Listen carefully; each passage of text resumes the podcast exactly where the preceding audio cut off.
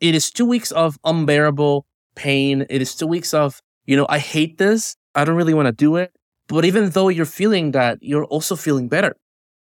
Like internally as well, I started to feel better because I was able to connect with not just with my community, because you start to see how the city works from a different perspective, but you also start connecting with nature.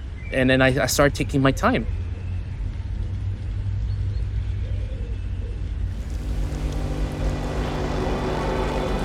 Down to you. Down to us. It's down to all of us, together. The generations alive today will determine the climate and humanity's future. This is Down to You podcast.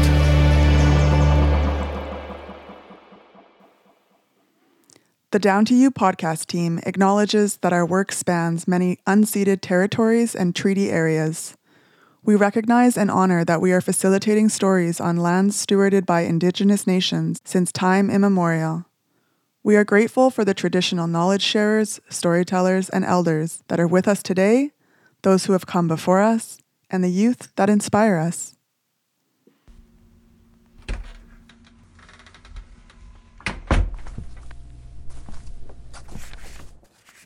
Hello, everybody, and thanks for listening to the Down to You podcast. I'm Hollis, and I'm sitting with Alex. Hi, folks. I'm Alex, and today we're exploring the topic of the future of getting around. We're going to be hearing from two different youth to kind of understand it a bit better. These youth are pushing their personal and even societal boundaries in an effort to reduce carbon footprint. But before we get into it too deep, what's carbon footprint? The term carbon footprint. It comes from the idea of an ecological footprint. How big is the footprint of your activities on the planet? This is a way of accounting for the emissions associated with the activities you do heating and cooling your home, driving your car, what food you eat, what products you buy. So it's a useful concept for trying to say, okay, I want to try to trim my carbon footprint. What are the things I can do? That was Simon Donner, a climate scientist and UBC professor who we met with to help us define and understand some terminology we keep hearing around climate and net zero. If you'd like to hear more from Simon, check out our net zero intro episode for a deeper dive into that topic. Transportation is responsible for 37% of BC's total emissions, and 36% of those emissions come from light duty vehicles. That's crazy. That's nearly half of our total emissions from transportation alone. Now, I own a vehicle myself, but I also ride my bike and I take local transit, and it makes me think about what I can do to reduce the need to use my car. So, I live in Vancouver, which has a pretty decent transit network, and I wonder about folks that are in smaller communities that maybe don't have such a reliable bus service, maybe not such fully developed bike lanes. What sort of barriers are there for other folks, and what sort of issues come up in other places around BC? It also makes me wonder what sort of infrastructure is needed to ditch the car.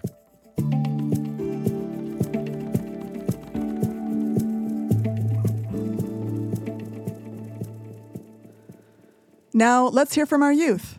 First up, we'll be speaking with Paolo Bigit. He is coming to us from Kamloops. He was a student at Thompson Rivers University, and originally he hails from El Salvador. He speaks about his journey with alternative transportation through the lens of a newcomer, someone that has a unique perspective on freedom and privilege. Yeah, he kind of comes in with a fresh perspective, being from elsewhere and being grateful for the freedoms we have here and not taking that for granted.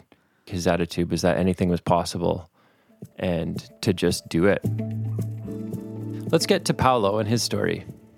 My name is Paolo Bigit and I was born in El Salvador, which is the smallest country in North America and South America by landmass. We have a amazing population of nearly 8 million people.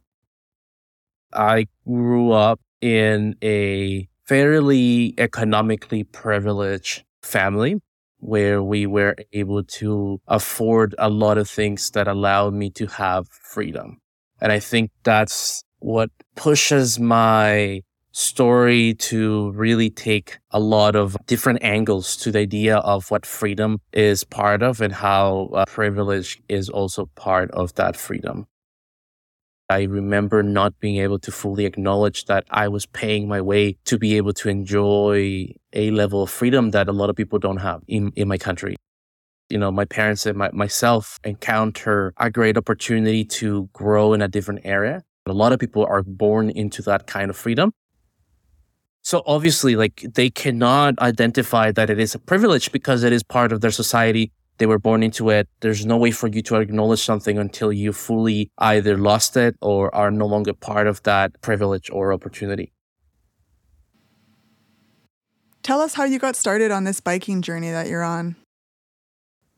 In one of my classes, it was explained to us that we were allowed to uh, rent a bike from the sustainability office to be able to try out a bike and eventually, you know, buy. And, and they had like a buy in program where they'll give you a rebate if you were to purchase the bike through the university. I remember that I took the bike and I started riding and it was just calm. Like whatever preoccupations I had from the idea of, you know, it's going to be hectic, it's going to be a lot of cars and it wasn't there. I was no longer living in the university. I was outside living in the city. And somebody said, you know, why are you going to start biking? You've never really biked this much before. This is something that you're not really going to be able to do. I'm pretty sure you're not going to be able to do it for more than more than a week. So there was a lot of doubt from people because if, for those of you that are listening on this and, and, and aren't fully aware of what Kamloops looks like is Kamloops, I'll say about 60% of the city is in a hill. Kamloops has been determined to be one of the cities that has the most amount of elevation within its downtown core area. So between the lowest elevation and the highest elevation, there's between 700 to 800 meters. I guess that's where a lot of the doubt came. To be honest with you, I started and it was painful, right?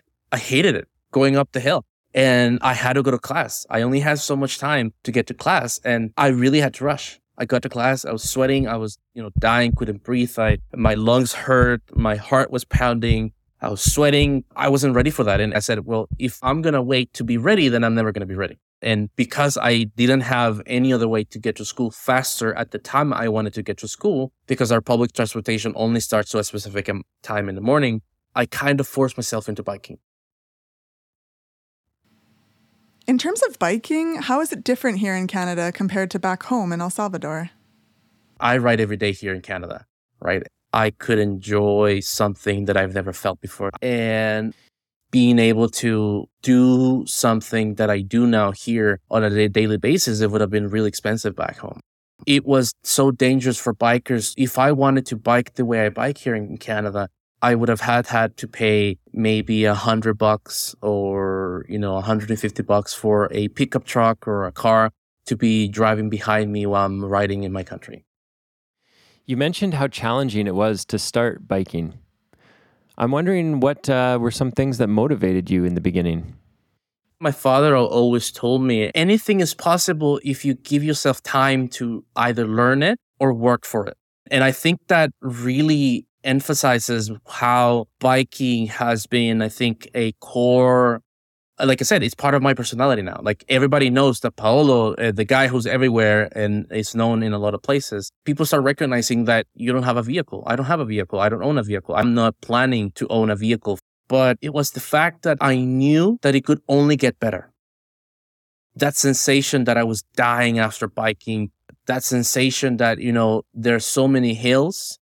It is two weeks of unbearable pain. It is two weeks of, you know, I hate this I don't really want to do it.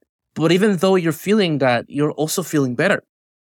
Like internally as well, I started to feel better because I was able to connect with not just with my community, because you start to see how the city works from a different perspective, but you also start connecting with nature. And then I, I started taking my time, you know. We find so many excuses and so many circumstances that would say, you know, there's a cloud outside or or or like today there's a lot of clouds out, outside. It it has been raining. Did it stop me from biking? Not really. I bike every single day of the year. You know i was known at university for being the only person biking during winter when it was minus 30 right? There are pictures of me when it's snowing it's minus 30 and i'm wearing my gear completely. Somebody said well it's really cold. Not really right? Like it's an excuse. It's it's cold. Well, Canada's cold. right? It's only really warm in Canada for like six, seven weeks of the year. And then that's it. You dress up for winter when you're riding in the bike. One of my favorite parts of this was just his attitude of can do, no excuses, you know, barriers are only in your mind sort of attitude. He got a bike. That was his way to go to school. He has to get to school at this time. And there's only one way to do it. Like whether there's hills or weather and all that, he just made it his only option. And then you just got to do it. Yeah. He, he's all about removing excuses. You know, you hear that saying that's like, make sure your ducks are in a row before you cross the street or something. And I just realized for myself, like, if I wait for my ducks to be in a row, I'm never going to cross the street. And I feel like that's kind of what Paolo's saying here is like, you can't wait to be ready to do something. You just have to like take that first step. Nothing can, nothing gets in the way unless you decide. Yeah, I echo that fully. We grew up riding bikes all the time, and Paolo's approach to it really made me think of my dad's approach to hills. You love the hill. This is awesome. Like, you have to get up to get down, sort of thing, which at the time as a kid, you hate doing the hill, but now looking back, and it gets easier every time. And I appreciate it now. Hills only get easier the more you do them. It's true though. hmm Yeah, it's true though.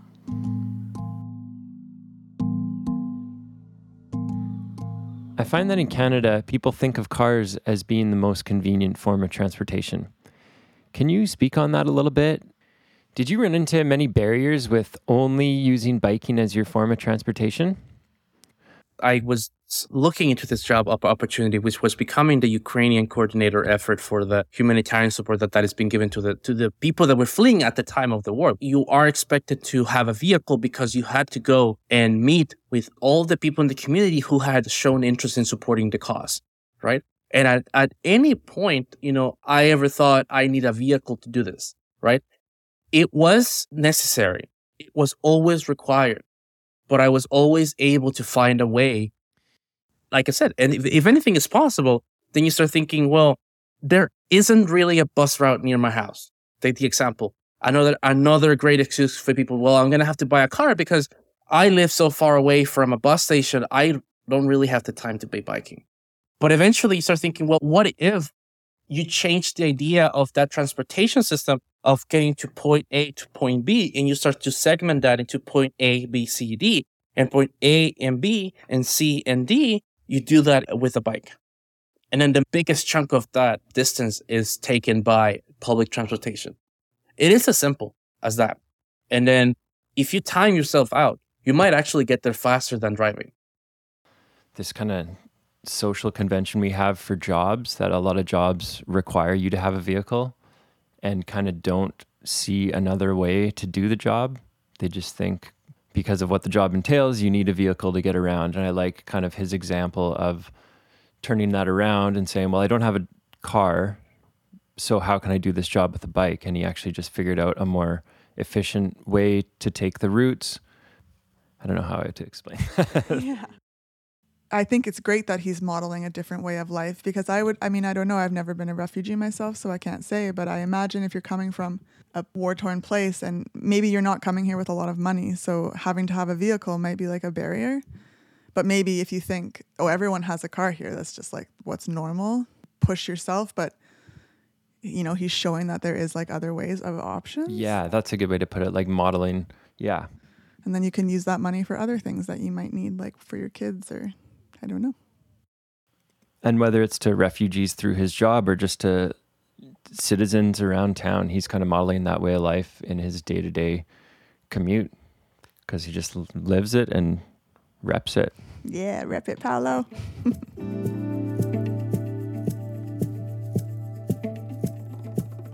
We asked youth around BC what they're doing to avoid using personal vehicles.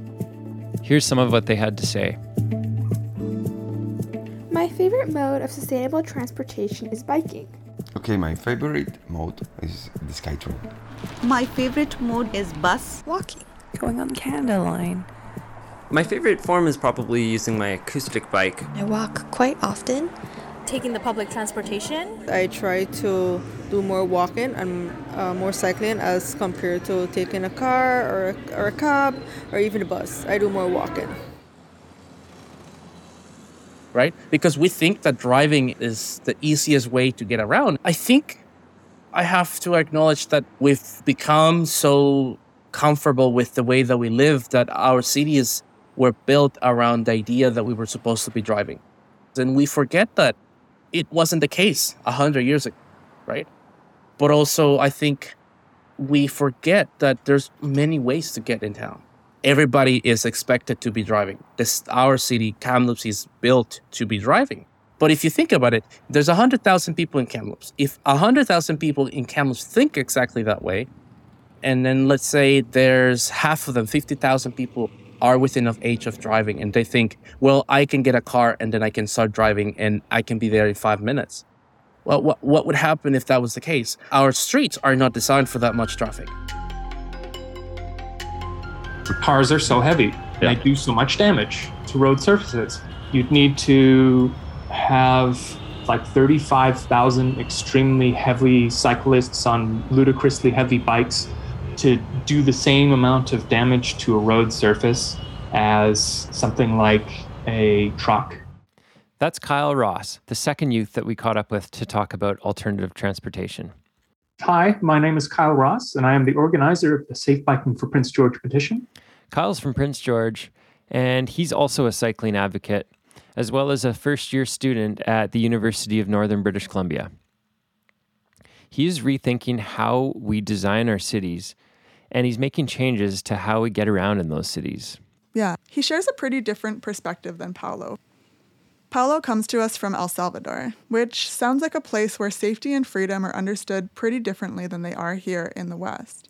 Kyle comes from BC, and his story is a bit more reflective of some more local attitudes. And it reminds us that Canadians potentially fear getting on their bikes because it might feel physically unsafe. There's lots of cars on the road, lots of trucks, and potentially a lot of safety barriers to making that switch.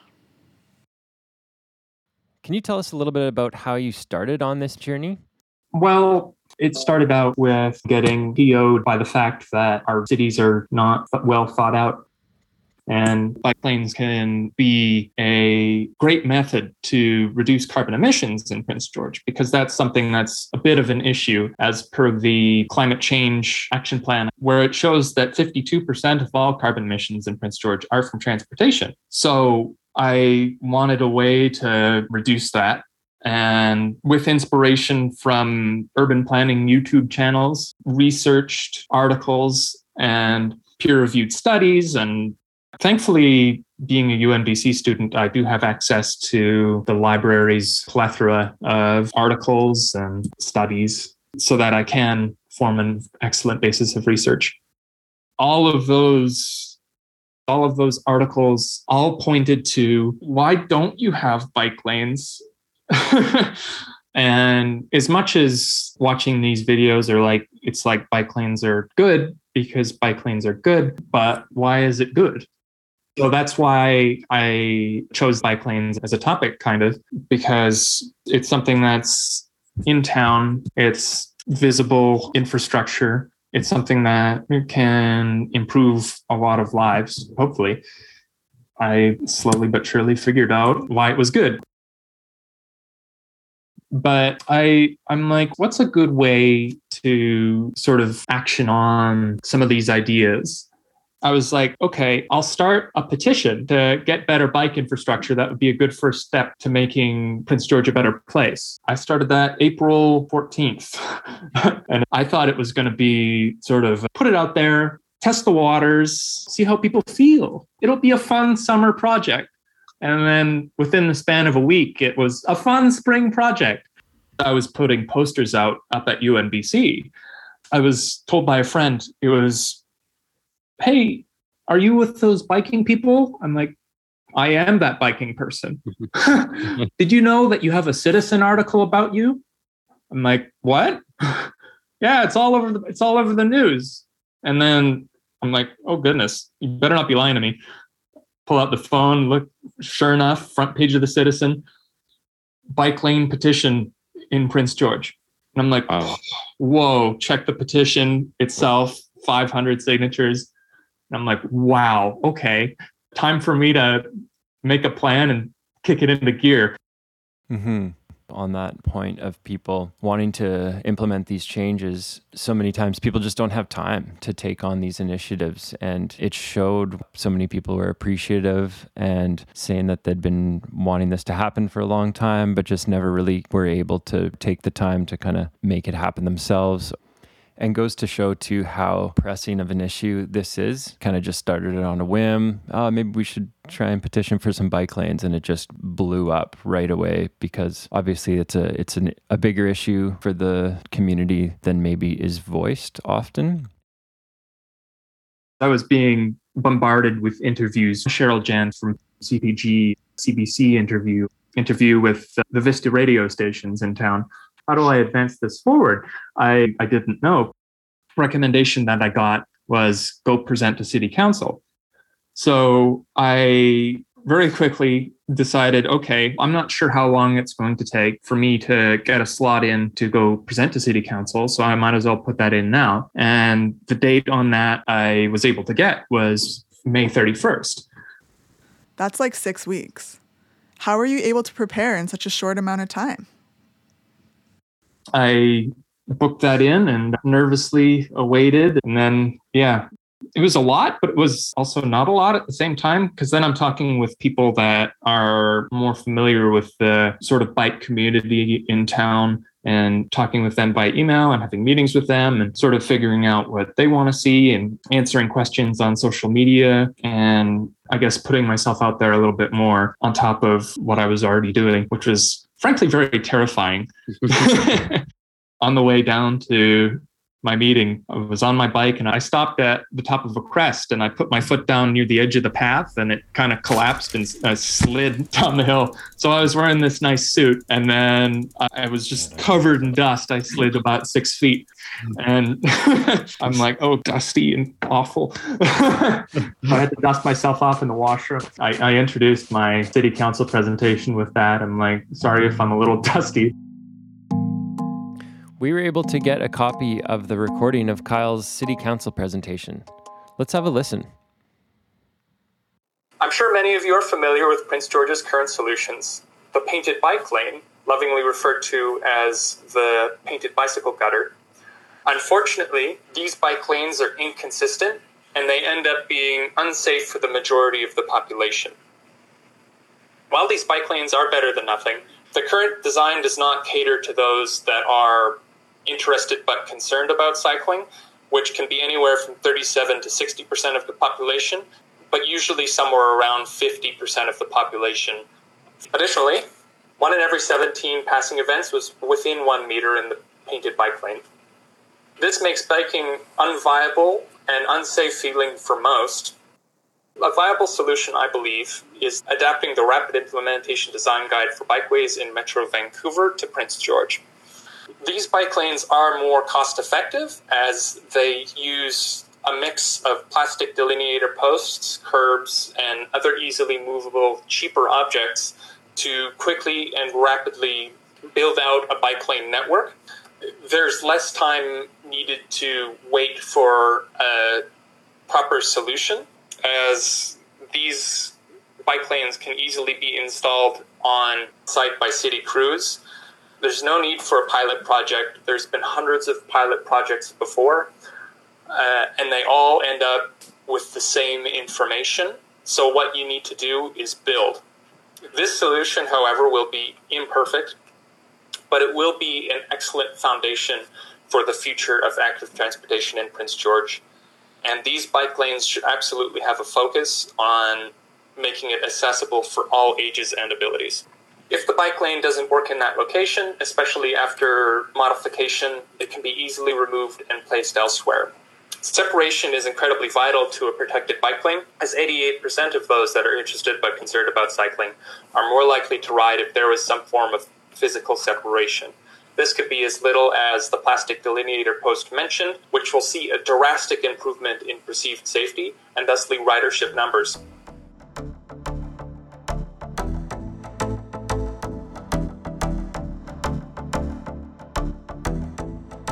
Road safety is one of my areas of focus. How we approach road safety isn't about driving. It really is our mobility system. And that is sure cars and trucks and buses and all these things, but is also all the other ways we get around. And we're seeing over the last few years, there's this explosion in what we call micromobility devices. And people take them up. Why? Because they're cheap, because they're fun, but fundamentally because they work. Because the reason we do that is we want to solve a problem. We want to get from point A to point B. We want to do it in a way that works best for us. And we, we need to be able to do it safely. And with this explosion of the devices, we need to be able to provide the infrastructure for it to happen safely. We need to adapt to a changing world. That was Tobin Copley. He's an injury prevention lead with the Fraser Health. We caught up with him earlier this month to discuss concerns around road safety issues, as well as Vision Zero, a government grant program that we're going to chat about a bit later. But let's hear more from Kyle. Downtown regions can convert existing angled parking to parallel parking and a bike lane. Businesses worried about loss of revenue due to reduction in parking because of the bike lane need not worry, as it has been found that the bike lane can actually increase business revenue, with the worst case scenario being a net neutral effect on revenue. Benefits of cycling, of course, it's exercise, so improved cardiovascular, mental, physical health. It's cheap, it's environmentally friendly, it reduces or eliminates car ownership cost. It reduces road maintenance cost long term because a cyclist is nowhere near as heavy as a vehicle, especially a truck. It reduces noise and air pollution. It has social benefits of actually seeing the people that you know and love in person. And it actually reduces traffic by taking cars off the road. Even if half of the people that signed my, peti- my petition are own a vehicle and drive a vehicle every day, if you ha- removed half of them off the road, that would be an achievement. Um, one thing from the benefits that he's mentioning throughout this, the benefits of switching to bike as transportation, was the road damage thing. That's something that kind of gets overlooked. And I know I haven't really thought about that much myself, but the number of cars you can take off the road translates to weight passing over that road, translates to repair costs and the carbon emissions that come from that, which is significant. And I, th- I just thought that was a kind of a neat tangent to bring up as kind of a benefit to cycling that doesn't get brought up too much. And that's also part of cities and city design. And I think like bringing that up to council is so important. Like council would think about those costs to road maintenance more than your average person. Like, but it's not a cost that we see the same way that we see gas or just prices of vehicles and whatnot. Mm-hmm. Then there's all these sort of like hidden benefits too that just pop up when you really start diving into the matter. Um, something else I wanted to say about the research and his preparation, especially when he's speaking to council, is he comes with examples, like he comes with solutions. And I think that's also really important when you're talking to government bodies. I feel like folks in the government hear a lot of like what's wrong, like the problems. And they're busy enough as it is. They are trying to deal with so many things that it's taking so much off their plate. If you present a problem as well as the solution, as well as where the fundings come from, as well as some research and Data. statistics to back it all up. Yeah. They basically just have to approve it at that point. We caught up with Kyle after his presentation, and we heard what he thought about it and how things have been going since. It went really well and got it out. And everybody's like wow thank you for bringing this to our attention. It's something that was also incredibly important to some others city councilors and they were all incredibly in support of what i had to say. They so far have passed it along to their finance and audit committee so then they can add bike infrastructure to their capital plan. And that motion passed unanimously I was told that once they have the concrete sort of plan and once they have bike infrastructure added to their capital plan, they were going to reach out to my organization to ask for help, I suppose, to make sure that, I guess, review what they're going to build to see if that's sort of satisfactory. If you want to see something, in order to get it done, you have to do it. you have to start somewhere. And for me, in my particular case, that was with a petition in order to show how much demand there actually is for it. They want to see that actual people, in my instance, Prince George, want this to happen. And if you want to introduce something, particularly to government on like a local level, be sure to bring receipts. Be sure to make sure that your research is well well researched and you go over it a couple times and make sure everything's okay and you will have the capacity to answer questions because people will have questions if you really want to see it, then you kind of got to live and breathe it. You got to make sure that you can be not necessarily an expert, but as well versed as humanly possible in the subject. And that could be a little intimidating for people. But I found YouTube, as large as it is, an incredible research sort of uh, start to find something or find research that people have cited and have the ability to cite. And then you can cite it yourself. Make sure it's peer reviewed too I found that a lot of people would email me with like, here's a here's an extra study, or here's a few extra things, or here's some advice on how you can sort of word this. And people who are passionate about it will reach out to you, and they are incredibly helpful. Another important factor for making an argument as well to city council is tell them when where when and where the money is because there's lots of active transportation based and like vision zero based grants available that the city can take advantage of.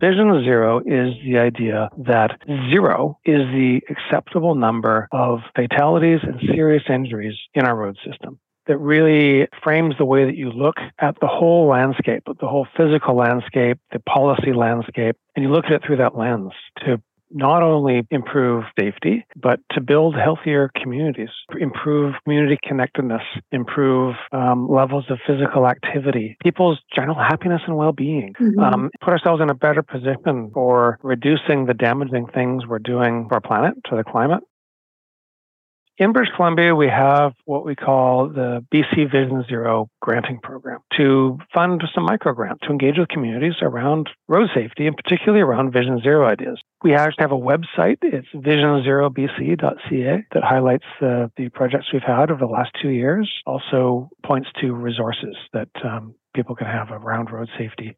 So it is open to municipalities, to schools. It's open to any indigenous communities, non-governmental organizations, and it can do anything around um, you know building safer infrastructure. So, for example, we have municipalities might want support in putting in uh, speed humps or uh, flashing beacon lights at uh, pedestrian crossings. So it's, it's a wide, wide range of different things that can be funded.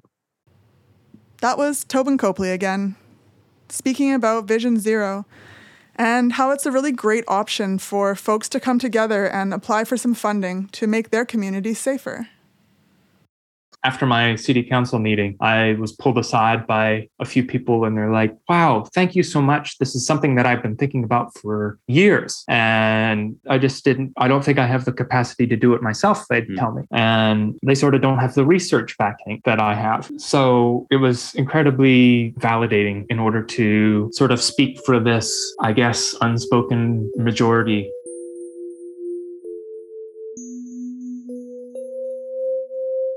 starting a sustainability project, it's a starting a sustainability journey.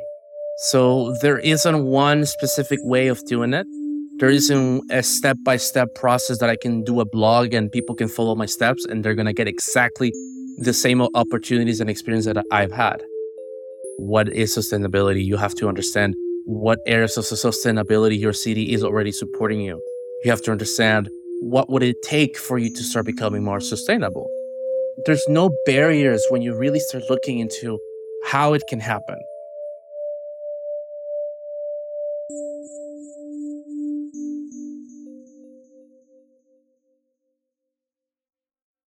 Okay.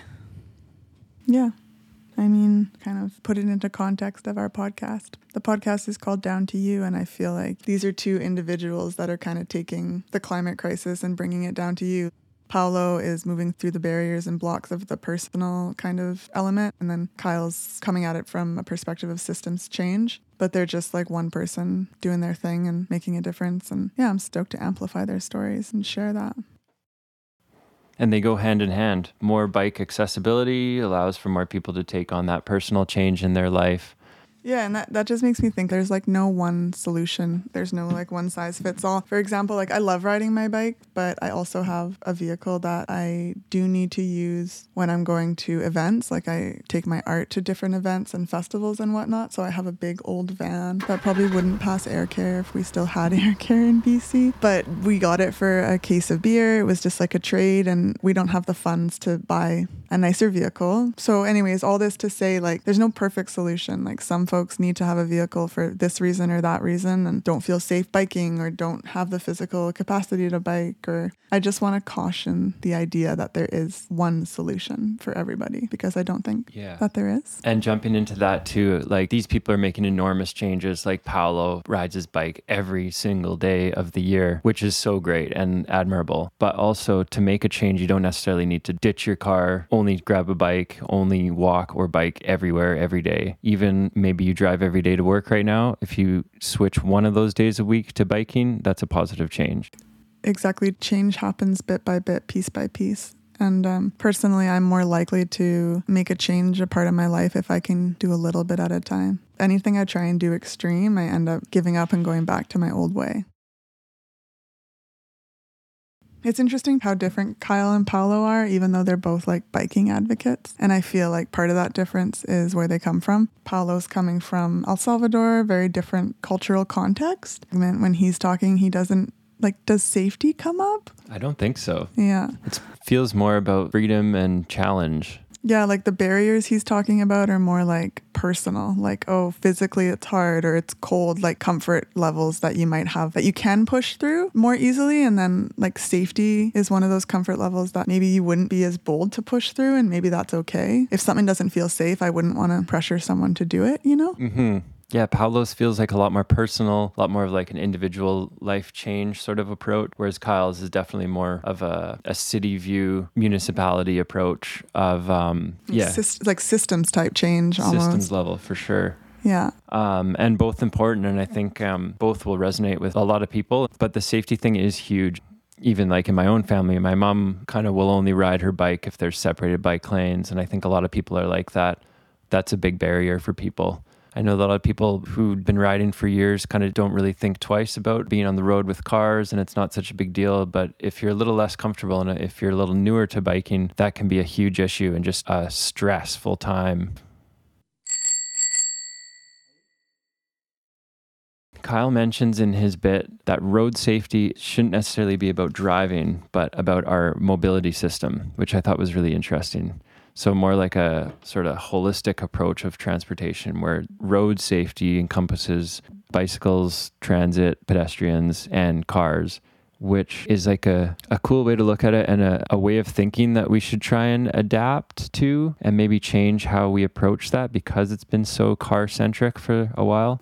Yeah, exactly. Like we haven't had cars for that long, right? So thinking that that's the only way is limiting. And those micro mobility devices, and that really, you've seen an explosion in the last couple of years, like the scooters and even like, not the unicycles, but what are those called? Like yeah, the one, wheel things. Yeah. Those things scare me. Like, I wonder how they work. I don't know, but I feel like they're great because they solve that problem of getting from A to B. But yeah, I feel like we really need to, as a society, like accept them and like kind of evolve to also consider them as like how important they are and make space for make space for more than just cars on the road. It makes me think about like when I've traveled when you go other places, particularly in Asia, like there's so many um, scooters on the road. Like that's like such a more predominant mode of transportation.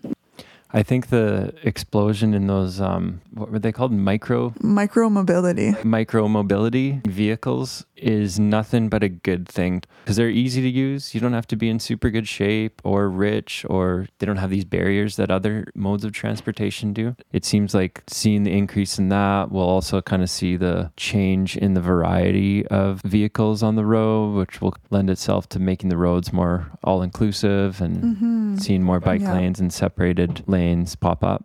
Paolo, I did think he had a lot of good points just about all the benefits of biking. Some of them are pretty obvious, but then I also liked how, apart from his own contribution and his own benefits from biking, he was kind of sharing that philosophy with others just by being out there and being visible and kind of sharing the gospel of that type of transportation. Um, Yeah, I feel like that's something that is big in his story is almost like planting seeds of change a little bit by his actions. You know, you might just think, I'm just one person. What can I do about climate change? Like, how many emissions can I really impact? But I also think it's about the impact of spreading that kind of seed, planting that seed with other people, and like how that can kind of like ripple effect out.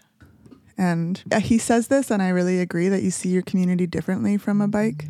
Yeah, I think that's an interesting observation that he makes. Mm-hmm. Yeah, it's something I hadn't really thought of much biking, even though I'm a big advocate for that mode of transportation. The social aspect, just seeing people face to face, maybe saying hi, maybe not, but just being out in your city. And when you're out on your bike, it's like often that you'll see someone you know, and it's nice. These days, I feel like we all have our own little worlds that we go to. Some of us work online now more than ever. So sometimes the only places you see people is social media or like online, and it's not the same. So I feel like that's a benefit of biking is you can actually run into someone you know. And if you can take a moment to stop and chit chat on the street, like kind of old school styles, that's how it feels. Totally. And even if even if it's just a smile and a wave, kind of uplifts you for the rest of the day, even just small things like that.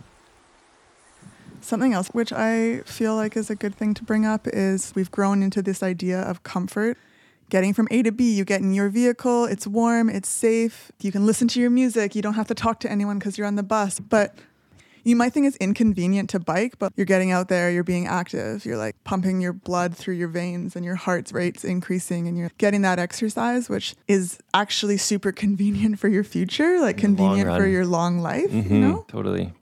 And on that idea of convenience, he mentions um, people's excuses, and everyone has reasons to not want to switch to biking, and often they have to do with convenience or comfort. But really, it's just a spectrum, and it really made me think of my own limitations that I set for myself. Usually, it's weather based for biking because I try and ride most of the time, but as soon as it gets rainy enough, then I'll stop but really there's no need to that's all just kind of self-set limitations that we could keep pushing and I, and his attitude towards those limitations kind of inspired me to question my own. I also want to reflect on what he says about being able to try out, like trial a bike. And if you buy it through them, you get a rebate. Um, I think that's awesome. I love that. Yeah. And yeah. I, I want to hear like more schools doing that. Schools and workplaces too. I wonder if there's those programs out in for companies or workplaces around cities. Yeah definitely a good way for organizations or bigger groups to get together and enact some kind of change or, or offer possibilities and opportunities for change. Mm-hmm. Even just to take that first step for people, having bikes available kind of gets people's Gets the ball rolling. Gets the ball rolling, yeah. Gets us off the ground at the start. And then once people are biking, they're more likely to want to continue and be comfortable with it and see the benefits firsthand. One thing I liked is Kyle is coming in with the data, a detailed plan with arguments to back up everything that you're going in with. Yeah, I feel like he's so researched. Obviously, that's how his mind operates. But just kind of bringing that up as a way to emphasize that research shouldn't be prohibitive he mentioned that YouTube's a good place to start. Like if you're into a topic, everyone has access to that, and that's somewhere where you can at least start the research. And if you're interested in it, you'll probably go down the rabbit hole and and follow things up and go in deeper. Like he has access to um, the UNBC libraries and catalogs and scholarly articles. But even if you don't have access to that, there's plenty of places anyone can start. Yeah, and I want to plug the library. I'm like such a library fan. I understand not everybody has access to a computer in their home. If you feel like research is a bit of a barrier, yeah, YouTube and the library accessible. Mm-hmm. I also want to touch on like he talks about a lot of the benefits that Paolo is also talking about or experiencing, and that is like cardiovascular, the benefits of physical exercise. Uh, reduces noise and air pollution and reduces road maintenance, reducing car ownership cost, with the prices rising, it's like becoming less accessible to own a car for especially for young people, I find, depending on where you live, but it seems like every Canadian city now is um starting to get, I don't know, like unreachable living standards. prohibitive. Yeah. Yeah. And it's also faster. I think that was brought up too, but that's a point I've been kind of hammering on this these last few years, especially living in Vancouver. More often than not, riding my bike somewhere is faster than driving, let alone finding parking and getting stuck in traffic, dealing with rush hour and road construction and all that. Biking is as fast, if not faster, a lot of the time, and along with all the other benefits. Yeah, I definitely agree that. And parking, parking is a big thing. Like, One other point this idea of bike availability. So, in Paolo's case, the university had a system set up where you could rent bikes, and then which led to a rebate if you ended up wanting to buy it or whatever. Mhm. Um, things like that are important for people to get started, but then also things like bike repair Mhm. availability. So I know in some cities there's co-op bike shops where you can go and there's kind of knowledgeable people who will help you repair your bikes Mhm. and have a stock of used bike parts that come from discarded bikes and all that.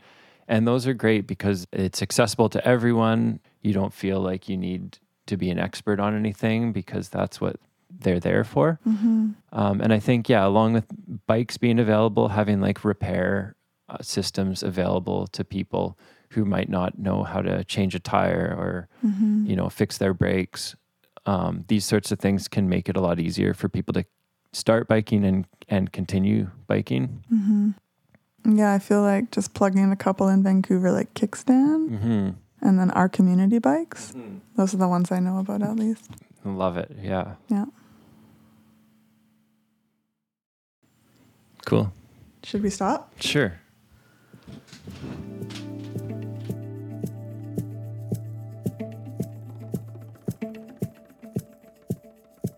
On this journey through BC, we've met some incredible youth with some amazing stories about things they're doing. It's been really inspiring seeing this generation take initiative on ecological and environmental issues. The Down to You podcast wouldn't be possible without our wonderful production team and funders. From the Fraser Basin Council Youth Program, we have Sonia Dodig, Hollis Nelson, Nicole Gonzalez Filos, and Lindsay Sackett.